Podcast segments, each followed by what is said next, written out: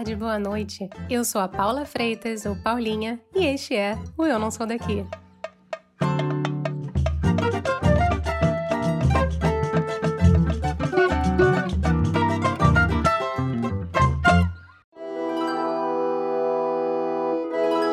Vem cá, rapidinho. Eu vou contar um negócio para vocês, viu?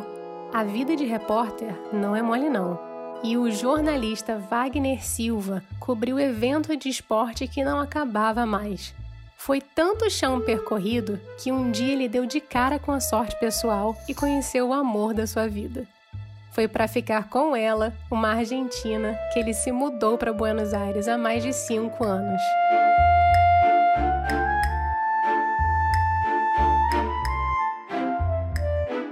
No papo de hoje, ele conta como tudo isso aconteceu e como ele vê a diferença da paixão argentina versus a brasileira pelo futebol, o racismo estrutural presente por lá e até sobre como a capital é o umbigo onde tudo se concentra na Argentina.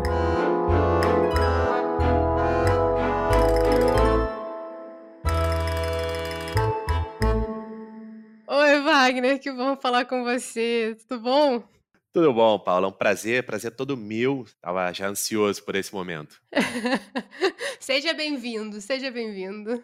Obrigado, tô me sentindo em casa. Vamos mandar bronca então. Conta aí, começando. Quem é você nesta vida muito louca? Então, eu sou, sou uma construção constante da vida, né? Porque, assim, eu, eu pensei que minha vida iria para um lado e acaba que eu tô aqui na Argentina, coisa que eu nunca esperei, nunca, nunca pensei que fosse acontecer, né? Mas, resumidamente, eu nascido em Minas Gerais por acidente, porque minha família é do Rio de Janeiro, criado na Vila da Penha, eh, brincando na rua, até que aos 19 anos fui parar na ECO, na Escola de Comunicação da UFRJ, e assim, foi um choque para mim, porque era aquele conflito cultural Zona Norte Zona Sul, e que me fez aprender muita coisa, me fez conhecer gente de todas as tribos, de todos os, todos os tipos, é, me fez aprender muito, conhecer lugares novos e me deu a oportunidade de ingressar no mundo do jornalismo esportivo, que era meu sonho. Eu acredito que era uma das poucas coisas que eu tinha clara na mente naquele momento. Então, eu trabalhei no esporte interativo por muitos anos e eu acabei encontrando o que eu realmente gostava de fazer, porque eu nunca fui muito de estudar, uhum. então eu estudava para cumprir com o protocolo e o meu sempre foi trabalho, trabalho, esporte, que era minha paixão, então eu acabei dedicando, me dedicando de uma maneira integral. Trabalhei no esporte interativo até 2013 2013 até julho de 2013. Eu comecei em 2007. Muito tempo. É, muito tempo. Foi eu, na primeira transmissão do esporte interativo, eu estava trabalhando. Fui, sabe, adquirindo responsabilidades, é, agarrando oportunidades, sabe? Tive muitas oportunidades ali em projetos que eram muito incipientes, alguns projetos que eram motivo até de risada internamente e acabaram vingando e me, me levaram a lugares nunca imaginados. Olha foram coisas muito legais, assim, que eu vivi. E depois eu acabei indo para Publitape, que era a produtora do canal, a produtora que fazia os programas do canal Combate. Ah. E eu fiquei lá por oito meses. Foram oito meses também de muitas experiências, é, muitas viagens. Nunca tinha viajado tão frequentemente. E acabou sendo que me trouxe aqui para Argentina porque eu estava meio desesperançado com o jornalismo esportivo naquele momento, porque era um mercado, é um mercado que tem muita oferta e pouca demanda no aspecto da mão de obra. Te entendo perfeitamente. Então, os salários não são os salários dos sonhos. Eu conheço muita gente competente que com certeza mereceria mais do que tem. Eu conheço muita gente que ficou pelo caminho também e acabou indo para outras áreas eu estava desesperançado, eu estava para ter uma conversa importante ali com o pessoal da produtora. Eu acabei tendo uma viagem que foi mais acidentada que o normal a Natal, que eu estava indo cobrir um UFC. Uhum. E no final de um dia muito longo, eu fiz o que eu fazia sempre naquele momento, que eu estava dedicando muito tempo ao meu corpo, academia, não sei o quê. Fui para academia para relaxar e essa aí da academia me trouxe a Buenos Aires. Pera aí, pera aí. Vamos de sem spoiler, sem spoiler, porque hoje temos uma história de amor, senhoras e senhores. É, exatamente. Não é, não é um spoiler, é mais um teaser, né? Quem, quem nunca viveu uma, né? Ou umas. Umas. Nem se fala, mas e essa tem essa tem seu tempero especial, né. Conta então, aí você foi pra academia, e o que que aconteceu na academia em Natal? Então, eu estava na academia, focado na minha série, né, e as academias geralmente eram academias que eram chegava e era uma academia, uma sala com aparelhos. Aham. E justamente nesse resort, era meio estranho, porque tinha a academia, só que separado por uma divisória, assim, tinha uma sala de jogos, com totó, sinuca, entendeu. Eles pegaram um espaço ali: "Ah, vamos botar tudo aqui". E nisso, tinha 2 garotas que estavam saindo da sala de jogos, e daqui a pouco eu falei: "Essas garotas nunca estiveram na academia antes, né". Porque eu vi a cara de felicidade de uma com um pesinho de 1 quilo, fazendo, brincando, lá, a a outra sem muito saber o que fazer, indo, tal. E eu falei que aqui eu queria estar nessa vibe que elas estão, entendeu. Porque eu estava num estresse, sabe, uma viagem de muito estresse, que tanto que depois eu dessa viagem eu acabei saindo da produtora. Olha. E, assim, eu de repente eu olho pra uma que tá na esteira, né, e tentando ligar, tentando acontece que ela não sabe ligar uma esteira. Aí depois eu olho atrás da esteira, ela estava desligada na tomada. Então não ia não iria funcionar nunca. Então eu vou, me aproximo, e falando em espanhol, né, coisa que surpreendeu elas. "Licença, a esteira tá desligada, você não vai conseguir usar". Liguei a esteira, apertei os botões lá e deixei pra uma delas, porque eu queria falar com a outra, porque eu tinha visto as 2 e eu tinha gostado mais da outra que estava com os pezinhos de 1 quilo lá. E comecei a conversar, comecei a conversar, a gente se apresentou, "Me chamo Natália, me chamo Wagner, ah, eu sou da Argentina, eu sou do Rio de Janeiro, tô trabalhando aqui". Foi uma coisa muito louca, porque foi, assim, 5 minutos que a gente esteve falando lá, eu pedi o telefone dela, depois o dia seguinte foi o dia do UFC, então foi um dia que eu tive a 1000 por hora, e assim, a conexão do Wi-Fi do hotel de Wi-Fi do hotel era muito ruim, e ela dependia do Wi-Fi. Eu como tinha um chip no Brasil, então eu usava o 3G, e eu conseguia me comunicar, mas ela não. Então as mensagens de WhatsApp que eu mandei Aham. pra ela, pra gente se ver ainda na viagem, pra só chegaram porque na segunda-feira ela foi pra Pipa, e quando ela chegou a Pipa, aí o Wi-Fi funcionava, então ela foi ver todas as mensagens que eu tinha mandado pra ela. Opa, opa, pim, pim, pim, pim, pim. Exatamente. A gente ficou todo esse tempo que ela esteve em Pipa lá, uma mensagenzinha ou outra, e depois, assim, aí teve um episódio quando ela voltou de Pipa, ela fazia a conexão pra voltar pelo Rio de Janeiro. Aí você malandramente Aí eu falei: "Vou, vou lá", aí falei com ela: "Não, a gente vai se encontrar, a gente vai se encontrar". E o que aconteceu? Naquele dia, apareceu uma entrevista de trabalho. Caramba. E foi todo muito foi tudo muito rápido. Então eu fui e eu não consegui encontrar com ela no aeroporto. E ela não conseguia usar o Wi-Fi ainda por cima, no Galeão. Aí a gente foi começando a conversar, mas assim, era muito ainda esporádico. Aham. Ela voltou pra Argentina, né, eu ainda estava numa vida que eu estava solteiro, eu tinha colocado ponto final numa relação, não tinha tanto tempo, entendeu, e era uma relação tinha suas idas e voltas, né. Então eu falei: "Vou devagar, tranquilo", continuei minha vida, saindo com meus amigos, eh Trabalhando como um doido, aparentemente. Não, então, nesse momento eu fiquei como eu saí da produtora, então eu estava naquela coisa de buscar trabalho. Quando foi mais ou menos em ou seja, isso foi em março de 2014. Quando foi em maio, do nada a gente começou a se falar, todo dia. E começou com aquela coisa: "Como é que foi seu dia?". Tipo presen presente mesmo na vida um do outro. Exatamente. E aí teve o aniversário dela, ela faz em maio, né, então falando, eu eu já mandando aquelas mensagens de aniversário, tipo: "Parabéns". Aí foi evoluindo, evoluindo, evoluindo, evoluindo, e quando foi em agosto, ela disse: "Eu tô indo para o Rio, vou ficar 8 dias". Então a gente resolveu que a gente ficaria hospedado no mesmo hotel, e assim começou. Ela foi, e e foi assim, não teve aos pouquinhos, não, foi assim, tipo, viver tudo da maneira mais intensa, porque a gente já vinha se falando todos os dias, né, Aham. eh, e já estava naquela expectativa. Quando ela chegou, quando a gente se viu, a gente viveu aquilo da maneira mais intensa possível. Foram 8 dias, quando ela foi, eu fiquei numa tristeza louca, que eu fiquei até doente. Nossa! Eu nunca tinha ficado 3 dias consecutivos sem trabalhar, porque nesse momento eu já estava trabalhando, eu estava trabalhando numa loja de produtos esportivos. Claro. Tinha que pagar as contas, então não dá pra ficar esperando o próximo trabalho de jornalismo não. E fiquei naquela, e a gente, né, todo dia, todo dia, todo dia se falando, ela falou: "Vou passar o ano novo no Rio de Janeiro". Então ela veio, ficamos também 10 dias juntos, mais ou menos. E eu falei, cara, eu preciso ir para Buenos Aires porque, cara, aqui tem um negócio que é diferente. Tá, tá, tá ficando sério, o negócio tá esquentando. É, preciso ir para Buenos Aires, preciso conhecer. Então eu consegui uma promoção ali para janeiro mesmo. Eu peguei, eu pedi uns dias e fui. E ali eu já estava assim naquela. Eu não estou trabalhando na minha área. Não tenho assim uma perspectiva de alguma coisa que possa aparecer, não tenho nada que me prenda ao Rio de Janeiro. Sempre tive a vontade de conhecer como é a vida em outro país, né? Claro. Eu nunca esperei que fosse a Argentina, mas por que não? Então eu decidi vir para a Argentina. Eh, e aí foi aquela coisa de como contar para meus pais, como contar para minha tia, que era como uma mãe para mim também, sabe? É, então foi tudo aos poucos. E até o dia que eu contei para minha mãe foi muito engraçado, porque eu tive que eu fui forçado a contar. Como assim? Que eu com a minha mãe, a gente sempre viajou muito. Porque meu pai era uma pessoa que era trabalho, trabalho, trabalho, não tinha, não, não tirava férias. E com a minha mãe, por exemplo, nós fomos juntos a, a Disney, porque ela não conhecia, queria conhecer. Depois de Burra Velha, queria conhecer a Disney. Que amor! Fizemos algumas outras viagens juntos, sabe? Sempre fomos muito amigos, muito companheiros.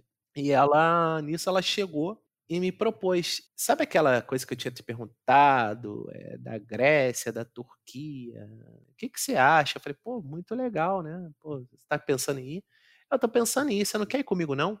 Eu falei, pô, mamãe, eu tô apertado aqui, não sei o quê, tô com outros projetos tal. Não, mãe, olha só, eu te facilito aqui e depois a gente chega a um acordo, né? Eu falei, mãe, é o seguinte, não tem como, porque eu tô indo morar na Argentina em maio. Você jogou a bomba assim, desse jeito? Assim, porque o que, que eu ia fazer? Assim, me, me pegou, assim, porque ela me jogou uma bomba, né? A, a melhor defesa é o ataque, então eu joguei outra bomba. Dona Celina, perdoe seu filho que tacou esta bomba em cima da senhora. Ela, ela entende, ela entende. Era um rapaz apaixonado, querendo mudar a vida. Exatamente. Mas enfim, aí chegou o momento, me despedi dos amigos. Um mês antes eu tive um acidente de carro voltando com um amigo é, de uma festa, que ele, ele, tinha, ele tinha ido trabalhar nessa festa. Caraca. Eu tenho mais pontos que o Michael Jordan tem na carreira, eu tenho, eu tenho no corpo. Mas, assim, graças a Deus, nenhum órgão, nada. Assim, no dia seguinte eu tava em casa, no mesmo dia eu tava em casa, porque foi na madrugada do dia 4 de abril, acho que meio-dia, uma da tarde, eu tava tendo alta. Porra, que sorte, hein? E, enfim, me recuperei e tudo isso eu ainda tinha que fazer todos os trâmites no consulado da Argentina para vir. Toda a parte burocrática. Assim, eu tava ainda mancando, porque eu tive também um golpe no joelho, eu tive. A lombar doía muito, então era mancar, então custava caminhar. Eu fui ao consulado seis vezes. Mancando, morrendo de dor. Oh, Deus do céu. Até o dia que eu fui, aí já tava, me deram um passaporte com todos os carimbinhos, um envelopezinho com tudo que eu precisava aqui para já tirar o documento, né? Nesse ponto a Argentina é muito organizada, né? Que bom. Naquele envelope ali já eu já tinha tudo que eu precisava para é, eh, pegar meu documento de identidade daqui, é, me adiantaram muito as coisas. E vim. Aí cheguei aqui em 13 de maio de 2015. Pô, então já tem um bom tempo aí, viu? Bom tempo de Argentina. Então vamos entrar nesse mundo aí que você está neste momento. Porque assim, a gente gosta de falar, né? Os argentinos, os nossos hermanos, tão perto da gente, porém tão longe. Rolou choque cultural no início? Oh, e como rolou choque cultural? Primeiro lugar, né, brasileiro. Como é que o brasileiro se veste quando não tem que trabalhar? Camiseta, bermuda, chinelo de dedo. Chinelo de dedo.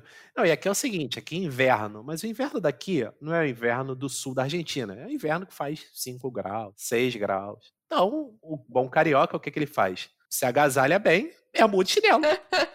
a parte de cima, a de cima que é a parte que importa, né?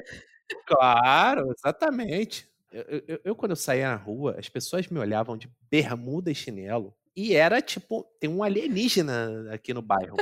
Não, uma loucura. Assim, as pessoas não estão acostumadas. Nem no verão as pessoas usam chinelo.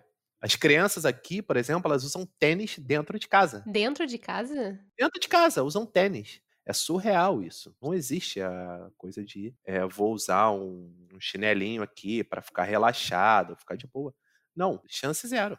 Por exemplo, outra coisa, camisa de time. A minha, o meu vestuário básico é usar camisa de time, de futebol, de basquete, de futebol americano, do que tiver. Eu uso camisa de time. As pessoas aqui não estão acostumadas com isso. Mas o que que acontece? Elas te olham na rua? O que que o que que Olham na rua, você vê, né, que as pessoas te olham na rua. Agora, por exemplo, você tá já há mais tempo no bairro, então as pessoas já estão acostumadas a te ver, já sabem, né, mas não é comum. Camisa de futebol aqui é pra ir ao estádio ou pra ir à academia.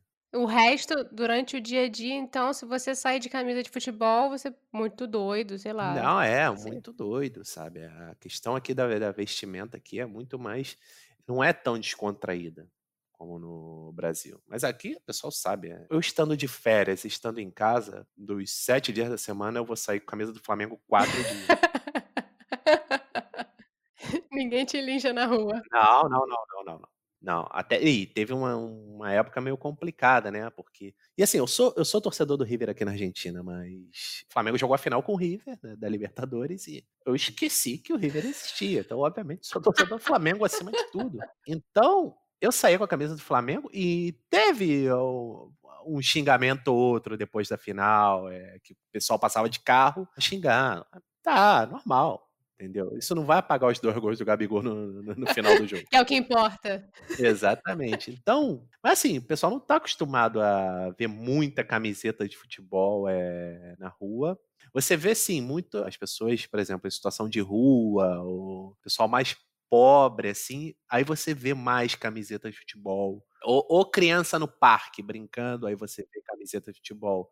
Mas as pessoas, assim por exemplo, ir a um churrasco com camiseta de futebol é um é a coisa mais normal do mundo no Rio de Janeiro.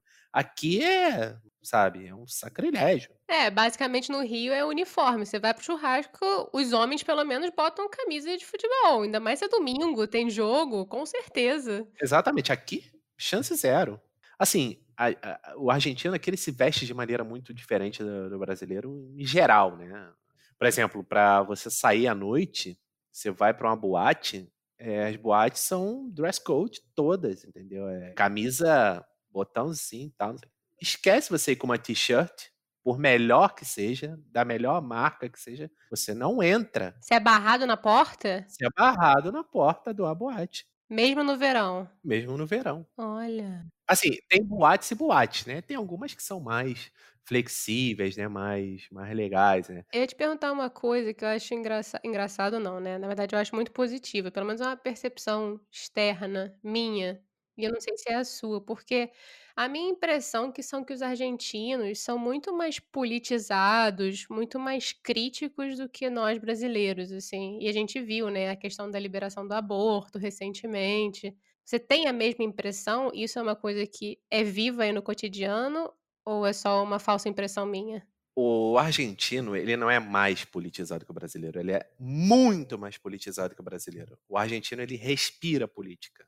Por exemplo, você vai a uma um jantar com amigos e o o papo sempre descamba pra política. Olha. Era uma coisa que, assim, eu obviamente eu tenho minhas convicções políticas, mas chega um momento do meu dia e um momento do meu fim de semana que eu quero, sei lá, eu quero rir, eu quero falar de coisas boas, eu quero Falar de futebol, falar de basquete. quero me divertir, eu quero falar de qualquer coisa que me faça esquecer um pouco do que é a política, né, porque porque até no final das contas eu tenho uma uma outra questão, né, eh, obviamente tem cada um defende seu ponto de vista, é bom você expor ideias, mas no final das contas ninguém vai mudar o que o outro pensa. Uhum. Então não vamos pegar 70% do tempo que a gente tá junto pra falar de política.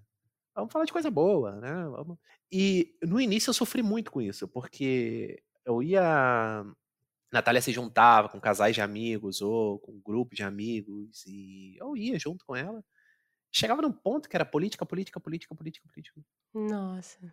É, e é assim e assim, isso tá em tudo em todo o cotidiano, por exemplo, a televisão na Argentina, ela tem obviamente noticiários, isso quando televisão aberta, né, televisão aberta que é noticiário, tem muito pouco esporte, muito pouca dramaturgia em geral. Olha. Muito pouco filme, muito pouca série. Esporte, se o governo não der de graça, eh, não tem. Eles também não vão pra bar assistir, por exemplo, se tem um jogo, não tem Não, não, isso sim, vão pra bar assistir aos jogos, mas os jogos sempre em canais por assinatura. Entendi, não TV aberta. TV aberta não, só quando o governo dá de mão beijada, que é o Futebol para Todos, que deve voltar até, né? Porque agora tá o Alberto no poder. O Macri tinha acabado com o Futebol para Todos. Para mim é uma coisa que não tem nenhum sentido. Acho que os canais de televisão deveriam coçar o bolso, ao invés de esperar que o governo dê de mão beijada, né? Mas, enfim. E assim, programa de fofoca, eles vivem muito a vida dos famosos aqui. Nossa. Então, é isso, TV Fama, não sei, isso que a gente vê no Brasil, que é um programa a cada. Aqui é a grade de programação tá cheia, sabe? Tem canais que tem três programas e que eles chamam Timento, né? Três programas de fofoca por dia. Caraca, é muita coisa. É uma loucura. E o resto tudo política, discussão política. Debates na televisão. Não, debates não, discussões. Aqui, aqui, aqui não se debate. Aqui é discussão, porque aqui tem um, um, um hábito do que eles chamam de panelista, né? É, os argentinos, eles não. Você liga e é um falando por cima do outro. Você termina que você não entende o que, o, o que uma parte, que a outra parte quer expor, porque é um falando por cima do outro, é discussão, entra naquela coisa que quase leva o pessoal, quase chama pra vou te pegar lá fora. Assim. Gente. E existem programas que fomentam esse tipo de discussão. Esse tipo de. Não de debate, de discussão uhum. mesmo, sabe? É muito difícil você ver um programa aqui onde se realmente haja um debate. Mas, assim, eles vivem muito a política é, aqui. Um lado negativo, obviamente, o povo tem que ir para a rua, tem que protestar, tem que. Mas tem que ir pelas causas certas. Uhum. O que acontece? que você vai ao centro de Buenos Aires, você é um turista, tá aqui, não sabe. É muito mais provável que você vá à Praça de Macho e você encontre uma manifestação do que você encontrar a praça, a praça, a praça tranquila. Todo dia eles, eles saem, quase todo dia eles saem por alguma razão. Em muitas causas de um grupo, de um determinado grupo, entendeu? Ah, o, o sindicato dos caminhoneiros sai para reivindicar isso o sindicato, não sei de que, sai para reivindicar aquilo. Sabe qual é o problema? Quando tem uma, uma causa que realmente é uma causa do bem comum, uhum. porque assim, não é que eles vão protestar na porta de alguém, ou na porta, o que é totalmente legítimo. Eles fecham ruas, eles fecham as avenidas principais, querem fechar o Metrobus, que é o ônibus aqui, que é o equivalente ao BRT no Rio de Janeiro. Uhum. Eles fecham o Metrobus, fecham um montão de coisas, vão à praça, fazem com um montão de estações de metrô sejam ou prejudicadas ou, ou fechadas. Então eles acabam prejudicando a vida do trabalhador, da pessoa que vai para o centro de Buenos Aires todos os dias. Então é uma coisa diária. É uma coisa quase que diária, entendeu? Então, eu acho que você pode ir a determinados lugares para fazer o teu protesto. Mas para você tomar realmente tomar todas as ruas importantes, você fechar um transporte, fechar que seja por uma causa que atenda ao bem comum. Claro. É, porque até porque pode até perder a relevância, né, do protesto. Você se perde no bolo, mais ou menos, né? Exatamente, porque quando tem uma causa comum, o pessoal passa e não, ah, estão protestando por alguma coisa aí, vamos segue a vida, entendeu? Obviamente, tem causas que realmente, apesar de todo esse bolo, elas acabam ainda assim ganhando notoriedade, como foi a questão recentemente da legalização do aborto e outras causas, né, que realmente isso chama as pessoas, sabe, por mais que todo dia tenha uma diferente por uma reclamação em quase que individual, mas poderia ter ainda mais peso se não fosse exatamente por essa questão que acaba rolando um desgaste da imagem da, da, da, manifestação. Então você pensa, você de fora você pensa, esse pessoal já reclama, se não, o dia que não tiver motivo para protestar, eles vão sair porque não tem motivo para protestar. Queremos motivos para protestar. É o que falam, se, o que se fala muito dos franceses, né? Uhum. Que os franceses também são assim, protestam muito. O que é muito bom, de certa maneira, que tem uma conscientização muito forte, mas é um pouco disso, né? Tanto o protesto que os protestos se perdem um pouco. Claro, exatamente. Mas assim, são muito politizados, sabe? É, existe um abismo, né, em relação ao Brasil ainda nesse sentido. Obviamente há outros abismos que são mais intensos, mas esse abismo também da questão de realmente o povo ser politizado é importante, sabe? Claro. Falar de Argentina e não entrar um pouquinho nessa rixa e nesse ranço que a gente tem com os, com os argentinos e com a Argentina por causa muita, muito por causa do do futebol, né, por causa da Copa do Mundo, Uhum. acho que seria até um pouco ingênuo da minha parte, mas você sente isso aí, esse ranço no dia a dia? No dia a dia, quando você já acaba insertado no no contexto daqui da vida, as pessoas acabam esquecendo um pouco disso, que você é brasileiro, que você entendeu? É muito principalmente época de Copa do Mundo, turista, entendeu? Por exemplo, eu quando eu vim a primeira vez, eu vim em janeiro de 2015, como turista, e o 7 a 1 ainda era recente, né, e eu saindo aqui, camisa do Flamengo, não sei o quê, e tinham, por exemplo, andava no shopping, tinha um vendedor que sacaneava, mas isso acaba passando, entendeu? Eh, assim, o o povo argentino, ele vive a seleção de uma maneira muito mais intensa que o brasileiro. O brasileiro, ele ele vive a seleção uma vez cada 4 anos, né, época de Copa do Mundo, e depois usa a camisa da seleção para outras coisas que não correspondem. Não é mesmo?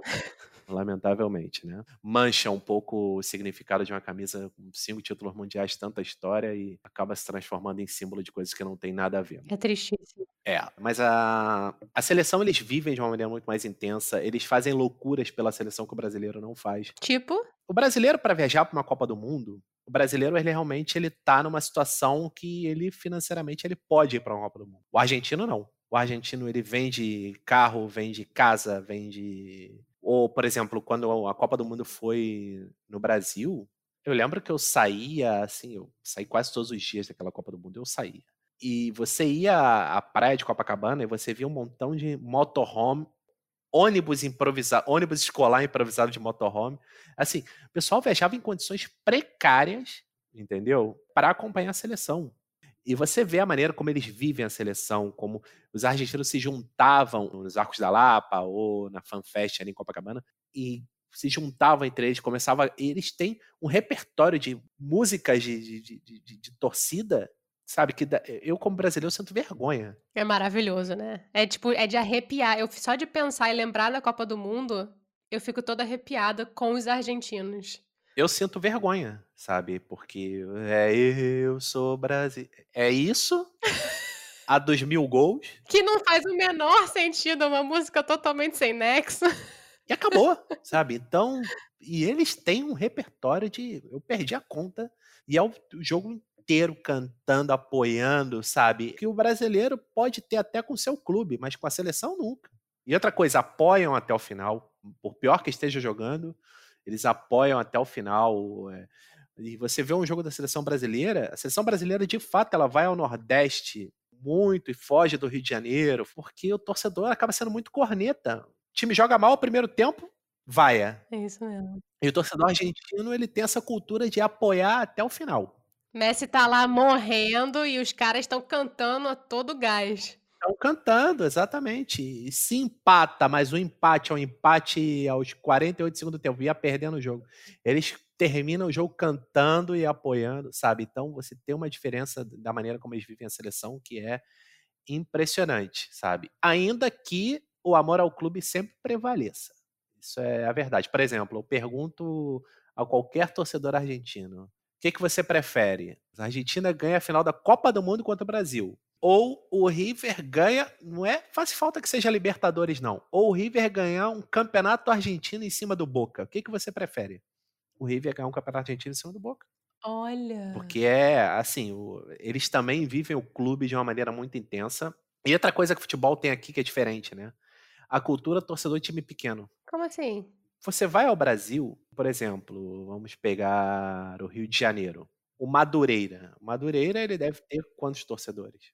Que seja o Madureira, né, que são Flamengo e eu moro em Madureira, eu tenho uma simpatia pelo Madureira. Pegar exemplos, São Paulo, torcedor da a Ponte Preta é grande, o Guarani é grande, mas você vai para times menores, né, o Mogi Mirim, você não tem tantos torcedores realmente que são do Mogi Mirim. Você tem um torcedor que mora em Mogi, que é torcedor do São Paulo, do Corinthians e também torce para o Mogi Mirim. Aqui na Argentina não, aqui na Argentina existe realmente torcedor de time pequeno que é fanático e ele é mais fanático que o torcedor de time grande. Olha. Por exemplo, eu tenho aqui eu moro no bairro agora de Caballito, que tem um time que era muito tradicional nos anos 90 até, e depois caiu para a 2ª divisão e não conseguiu voltar. Agora tá até mais perto, né, que é o Ferrocarril Oeste. Nunca ouvi falar. Que é um time que é, é tradicional. No basquete também era muito tradicional. É... E você, dia de jogo do ferro aqui, é uma loucura o bairro. Estádio lota sempre. Olha. As pessoas vivem o clube, por exemplo, é um clube que tem um montão de sócios, então, e você vê as pessoas passando com camisa do ferro, provavelmente para ir para academia, o pessoal torce pro ferro. Galera hardcore mesmo. É, tem vários outros times aqui. É, o bairro que eu morava antes era Vicha Crespo e a mesma coisa, com o Atlanta, que é o time do bairro, também. O jogo do Atlanta é uma loucura o bairro, sabe? É, as lojas vendendo a camisa, do, vendendo as camisas do Atlanta e vendem, entendeu? É porque realmente existe o torcedor. All Boys, que tá um pouco mais é, afastadinho daqui, o Almagro, tem vários times assim que realmente juntam muita torcida, muita torcida. É uma loucura isso sabe? E não existe tanto essa cultura no Brasil. Obviamente existe torcedor, mas o argentino ele vive o futebol de uma maneira diferente, sabe? Tem realmente uma paixão pelo time, seja ele pequeno ou grande, a paixão é evidente, né? Tem, o argentino é e vive futebol de uma maneira muito intensa, sabe? É, é até mais intensa que o brasileiro. Até porque o argentino, e eu, eu, não sei, eu não, poderia seria uma suposição minha, mas o argentino ele tem algumas mazelas, né, que são por aí até mais profundas que o Brasil. Como assim? Você vê, por exemplo, aqui que é uma impressão que eu tenho que a desigualdade social aqui, por exemplo, é muito maior. Maior do que no Brasil, que a gente tem gente passando fome? É, é, é muito maior. Você vê, é, é, é muito, é muito louco, por exemplo, quando como você tem tão perto é, Retiro e Porto Madeiro. Onde Retiro existem para trás um lugar que, que, aqui não é favela, que são as Vijas, né? E você tem as Vijas ali em Retiro e você vai andando até Porto Madeiro, que tem o metro quadrado mais caro da Argentina. Um do ladinho do outro. De qualquer apartamento em Porto Madeiro sai mais caro que um apartamento. Vamos pegar um exemplo do Rio de Janeiro no Leblon. É um pouco quase como a nossa desigualdade no Rio, né? Sei lá. É, Exatamente. Só que o Rio tem uma questão geográfica que leva a isso, né? Tem um porquê. a questão geográfica, realmente geográfica, né? Da questão do relevo no Rio de Janeiro, que acabou, né? Que isso permitiu a construção nas encostas, né? O surgimento das favelas, né? Só que você vai à Argentina e, assim, geograficamente não existe tanta razão, não existe tanto porquê, entendeu? Mas você vê, é, você vai ao centro e você vê muita pobreza e muito dinheiro juntos, assim, sabe? É, é, muito surreal. E você vai ao interior, por exemplo, eu fui a Catamarca para meus sogros tinham que se mudar a Catamarca e viveram toda a vida aqui em Buenos Aires. A gente agora aproveitou o período das festas para levá-los de volta. E você chega à capital da província, São Fernando del Valle de Catamarca, uhum. e é uma cidadezinha que tem, mas não parece uma capital como uma capital de um estado no Brasil, por exemplo. Porque é muito pequena. Não só porque é pequena, mas de infraestrutura, as construções, você não vê tantos edifícios, você não vê tanta. É assim, não tem cara de, cara de capital, digamos. Tipo, rural, é mais rural, eu imagino, provavelmente. Não, não, não sei se é rural, mas é uma urbanização muito ainda. É uma urbanização, vamos dizer que tem algumas um par de décadas de atraso com relação ao que a gente vê no Brasil nas capitais.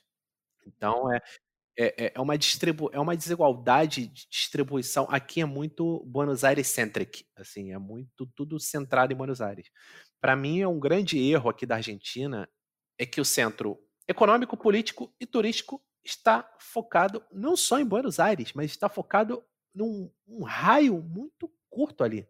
Porque é tudo no centro, não só em Buenos Aires, mas no centro de Buenos Aires. O resto não é explorado nem a nível de para quem vive aí, mas também não a nível de turismo, você diz. Exatamente. É muito, tudo muito concentrado no centro de Buenos Aires. Porque você tem o centro político, que é a Casa Rosada, é, ali, obviamente a residência do presidente é em Olivos, mas ninguém vai a Olivos. e ao mesmo tempo o centro econômico, todas as instituições, todas as grandes empresas, elas estão ali naquele raio, entendeu? E quando não estão naquele raio, elas estão em Porto Madeiro, que é caminhar e atravessar o, o, o valão. É uma loucura nesse sentido. Sabe? Como é concentrado tudo.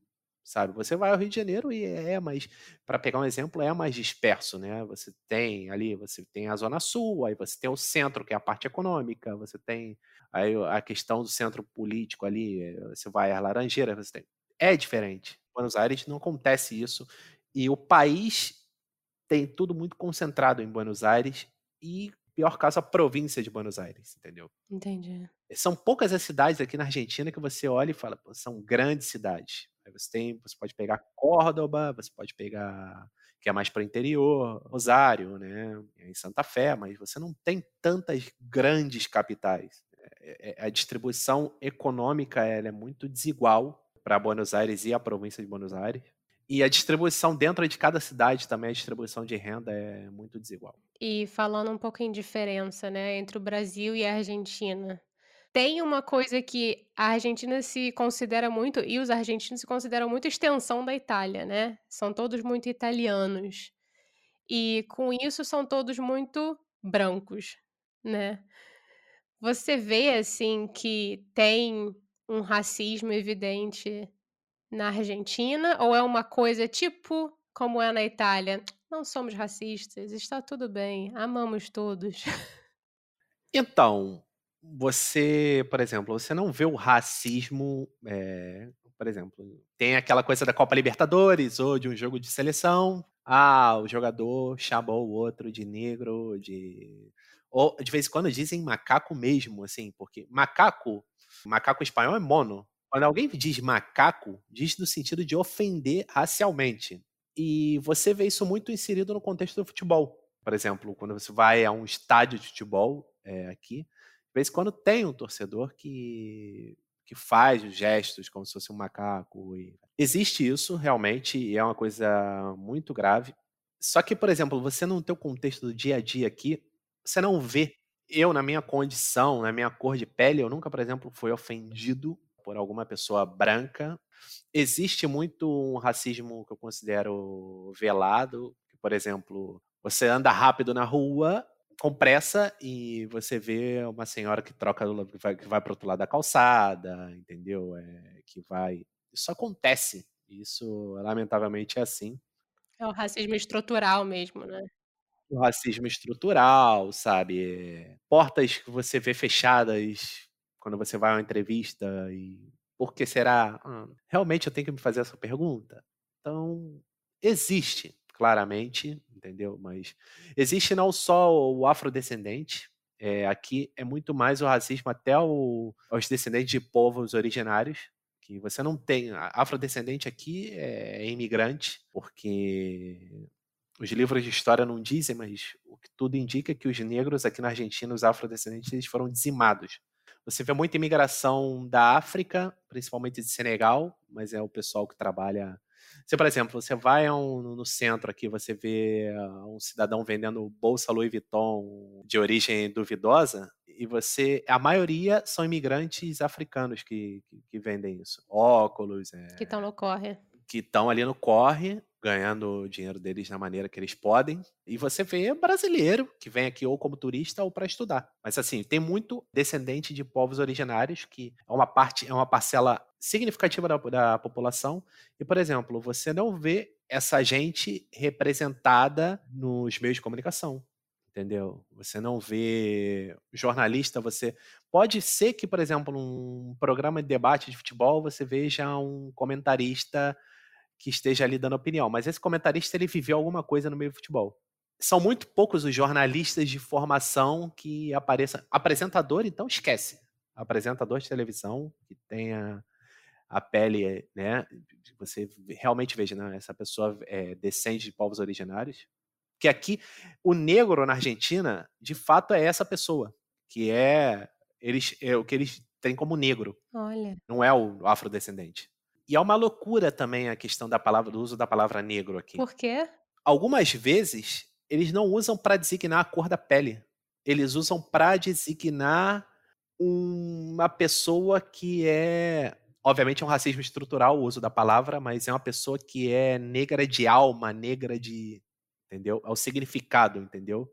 Então, por exemplo, ver é, é, uma, é, é, um racismo daqui até a China, mas é, por exemplo, é uma pessoa que você vê a pele é branca, mas tá andando aí bêbada pela rua, pode passar um, esse negro que tá é surreal, sabe? Mas também tem um outro lado, a palavra negro aqui, ela se usa de maneira quase que carinhosa.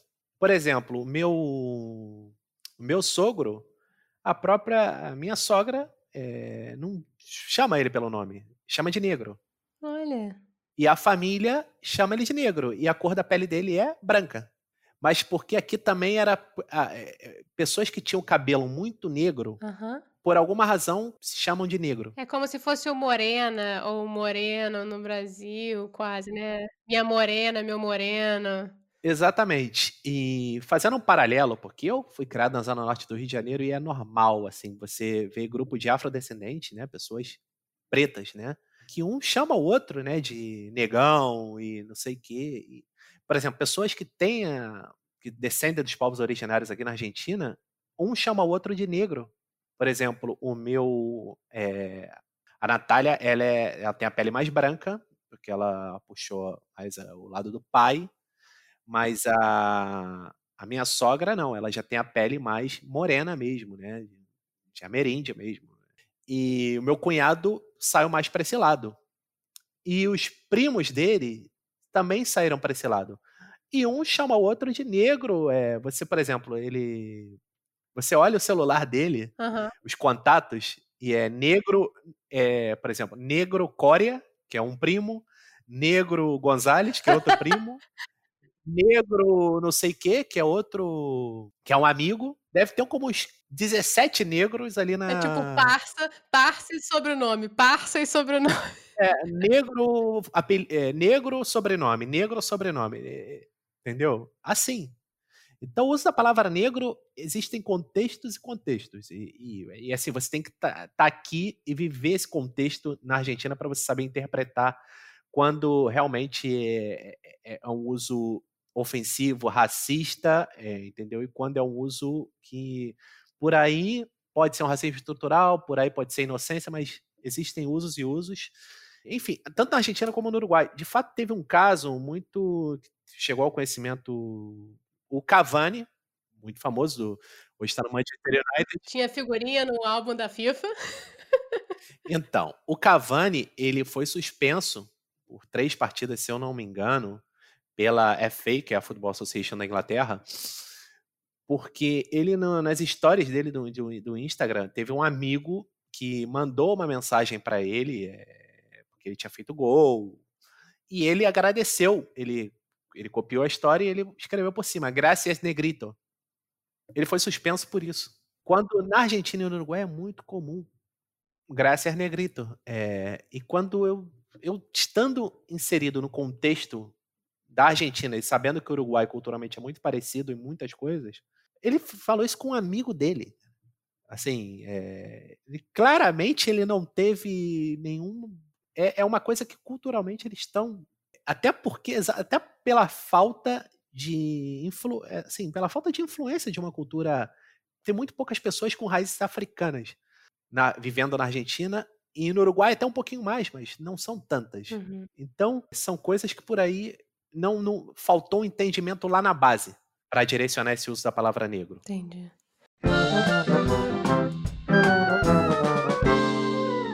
Mas vamos mudar agora o rumo da prosa, Wagner, porque a gente vai entrar agora no momento chorrindo, que é aquele momento rir para não chorar. Porque eu confesso que eu com o meu ignorante portunhol, já passei por umas bocas e boas aí na vida, imagino que você já tenha passado umas belas gafes aí. Tem alguma história memorável? Oh, tem, tem, tem, tem, tem. Por exemplo, churrasco aqui, o churrasco é totalmente diferente, né, em todos os sentidos. O ritual do churrasco é diferente. O churrasco no Brasil é todo mundo em pé, várias rodinhas conversando, copo descartável, prato descartável. Pegando com o dedo na carne. Cada um se serve a hora que quer. Não, lá é todo mundo sentado na mesa, são 50 convidados, tá bom, arma uma mesa, uma mesa só de 50, assim. Todo mundo come a mesma hora. Tem o todo um ritual, entendeu? Santa ceia. Primeiro sai as entradas, né, que é empanada, isso, aquilo. E depois, quando sai a carne, vai cortando ali, tipo, pedaços inteiros ali de carne e vai servindo no prato. Que eles chamam de achuras, né, que é o chouriço, que é o equivalente à linguiça, é a morcicha, né. Mas assim, todo um ritual. E depois, quando todo mundo come a carne, né, tem aquela coisa, um aplau um aplauso para el asador. Mentira. E aí todo mundo aplaude o churrasqueiro. Ah, isso eu acho acho digno, porque o churrasqueiro sofre. Não, claro. Então, é muito mais tem um ritual, né, e os cortes também são diferentes, né. Por exemplo, coração de frango não usam. Que pecado. Um pecado. Sou louco por coração de frango e eu não encontro em nenhum, nenhum lugar, né? Então teve uma vez que eu falei, cara, eu vou conseguir coração de frango para fazer para mim. Aí eu cheguei, aí fui numa granja, pedi tudo que eu tinha que pedir. Aí chegou no final, aí eu perguntei, mas sem pensar, né? Não tener coração? mas aí ficou com aquele som de, você não tem coração? Como que, ele fosse uma pessoa ruim, entendeu? O cara ficou pensando, o que que tá acontecendo aqui, né? Aí você, não, da galinha. Eu, não, não, não, não. Coração de frango. A Natália tava do meu lado, ela me olhou com a cara assim, depois quando a gente saiu, ela falou, você viu o que, que você perguntou para ele? Eu falei, não. E não conseguiu nem comprar o coração, no fim das contas. Não, não, não, não eu não consegui até hoje. encontrar um lugar que venda coração. E uma de churrasco também, mas assim, que tem a ver eu, obviamente, joguei bola toda a minha vida, então eu tenho meus problemas físicos, né? Então eu tava explicando um dia que tava me chamando para jogar bola, não sei o que. Eu falei, pô, tô com uma dor. Eh, aí eu pensei, eu tenho um dolor aqui nele quadril. E aí, você tá com dor num corte de carne? Ah, é porque é o nome de. Quadril aqui, quadril é um corte da vaca. Que você Gente. vai. Gente! Quando você fala que tá com dor no quadril, me dói a cadeira. Ah. É, é, assim, é muito louco assim o, o, o portunhol é, e é uma tendência. Você tá ainda mais morando aqui, você não sabe e você diz do mesmo jeito. Você pressupõe e você diz. É questão de sobrevivência, né? Pô, você vai indo. É, depois você aprende. Porque assim, a Natália, ela tem um pouco mais de dificuldade de português, mas quando ela fala as coisas, eu tento não morrer de rir com ela. Pra estimular. Ela, ela vê que eu mando uma, assim, ela começa a rir de se escangalhar. Uma das primeiras vezes eu tinha o quê? Uma semana, duas semanas morando em Buenos Aires. E aqui, ó, questão imobiliária, você passa por todos os lugares, né? E é anúncio de apartamento, apartamento, apartamento. E imóvel, no contexto de apartamento, casa, é imóvel. O português, um imóvel. E o fato de você não poder se mover e estar imóvel é a mesma palavra. Claro. Então eu pensei, não, quando eu vi, eu não podia crer, me quedei imóvel. Quando eu olho pra Natália, ela tá rindo que ela não podia nem falar. Tadinha. Ela, ela ria de. E eu, o que, que eu falei? Porque ó, imóvel, imóvel. Não. Quando você não pode se mexer, é você está imóvel. Tipo, aí depois você pensa, eu fiquei imóvel, uma casa, uma, é, é surreal, cara, isso. Tem muita história, cara, porque, cara, não tem, não tem jeito. Você acaba, né, se confundindo, você acaba trocando as palavras, sabe? Uma coisa muito engraçada que não tem a ver tanto com portunhol, mas que tem a ver com uma característica daqui da Argentina. Se tem uma coisa que eles não são criativos, é na hora de dar nomes a avenidas e ruas. Uhum. Eles são muito patriotas. O argentino é 400 vezes mais patriota que o brasileiro, no sentido de valorizar os símbolos nacionais. Por exemplo, feriado aqui, o pessoal come comida pátria, o pessoal usa escarapela. O que, que é escarapela? É como se fosse um. Eu não sei nem como é que se diz em português, eu não sei nem se existe a palavra em português. Que é como se fosse um brochezinho aqui, um, entendeu? Com as cores do país. Ah, é... tipo um brochezinho de lapela mesmo. Tem uma fitinha também, aquela fitinha cruzada também tem e com as cores do país. O pessoal bota as bandeiras do país no, na varanda, entendeu? É... E também com a questão em relação aos próceres do país, aos, aos heróis pátrios. Então, tudo que eles podem colocar nome de herói pátrio, eles colocam nas avenidas, né, nas ruas. Resultado: você tem cidades que são próximas uma da outra e que tem a avenida com o mesmo nome.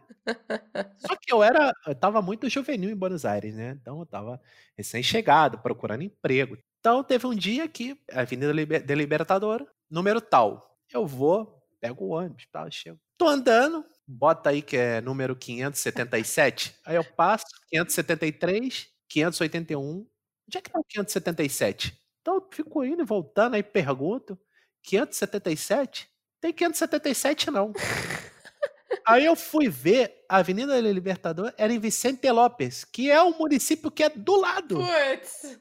Que é do lado, assim, obviamente falta de atenção minha, entendeu? Também me confiei no, no buscador, porque eu coloquei só capital e eu perdi a entrevista de trabalho porque. Ai, meu Deus. Por ignorância minha, assim, tipo, porque eu, na época, eu não sabia.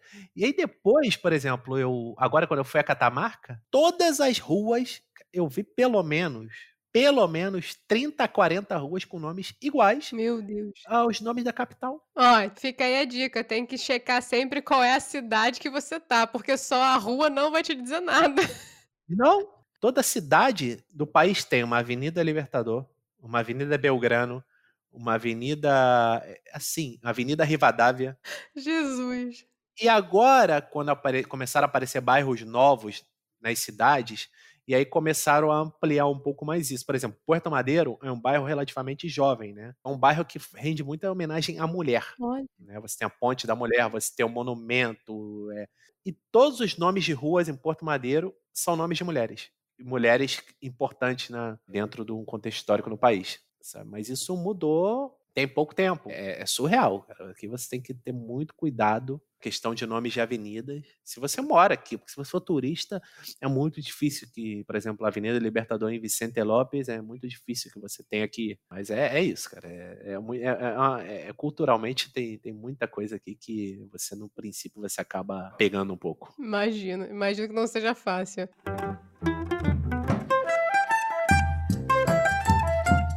Mas vamos agora mudar então. Vamos de momento bate-volta, também conhecido de momento Marília Gabriela. onde eu vou fazer umas perguntinhas rapidinhas e tem que falar a primeira coisa que vem na tua cabeça. Claro. Vamos lá. Uma palavra em espanhol. Pero. Flamengo ou River? Flamengo. Um desejo. Salu. Uma saudade. Minha mãe. Picanha ou chorizo? Picanha. Pena que aqui eles não sabem cortar tão bem a picanha. Vem com meio, meio dedo de gordura. Pena, mas eu compro de vez em quando que faço. um lugar? Palermo Sorro. Amo. LeBron ou Jordan? Por enquanto, Jordan. Alfajor ou pão de mel? Alfajorcito, tem como. Wagner, para terminar, Vamos de modo avião, que é o momento a gente dá umas dicas aí, o que, que você indica pra galera de que você tenha visto, lido, escutado. Se for da Argentina, ganha, ganha bônus. Então, existem muitos filmes e séries que é, até para enumerar é complicado. Eu recomendo já buscar diretamente por dois atores, que são Ricardo Darim e Guillermo Francella. Amo Ricardo Darim. Então, é buscar esses dois atores e ah, e vou botar um terceiro, Adriano Suar, porque já é uma pegada mais de comédia, mais engraçada. Qualquer filme que tenha um desses três é, é, é 90% de chance de ser muito bom. Eu concordo em, em gênero, número e grau, e devo dizer que te agradeço muito de coração pelo papo. Foi ótimo te conhecer. Que isso, prazer todo meu. Um dia querendo fazer a parte 2. Depois que você rodar o mundo, que eu tenho certeza que tem muita gente com muita vivência, é, muitas, muitas experiências de vida diferentes. E é um mundo muito rico nesse, nesse, nesse aspecto. Mas um dia querendo fazer a parte 2, a gente tá aí. Com certeza, a gente vai fazer.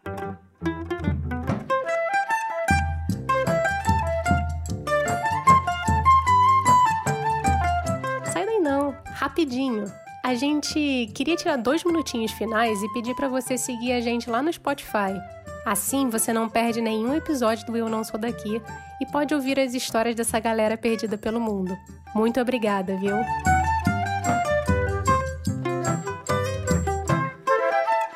E caso tenha alguma sugestão ou comentário, pode conversar e seguir a gente lá no Instagram ou no Twitter, no arroba NSDaqui.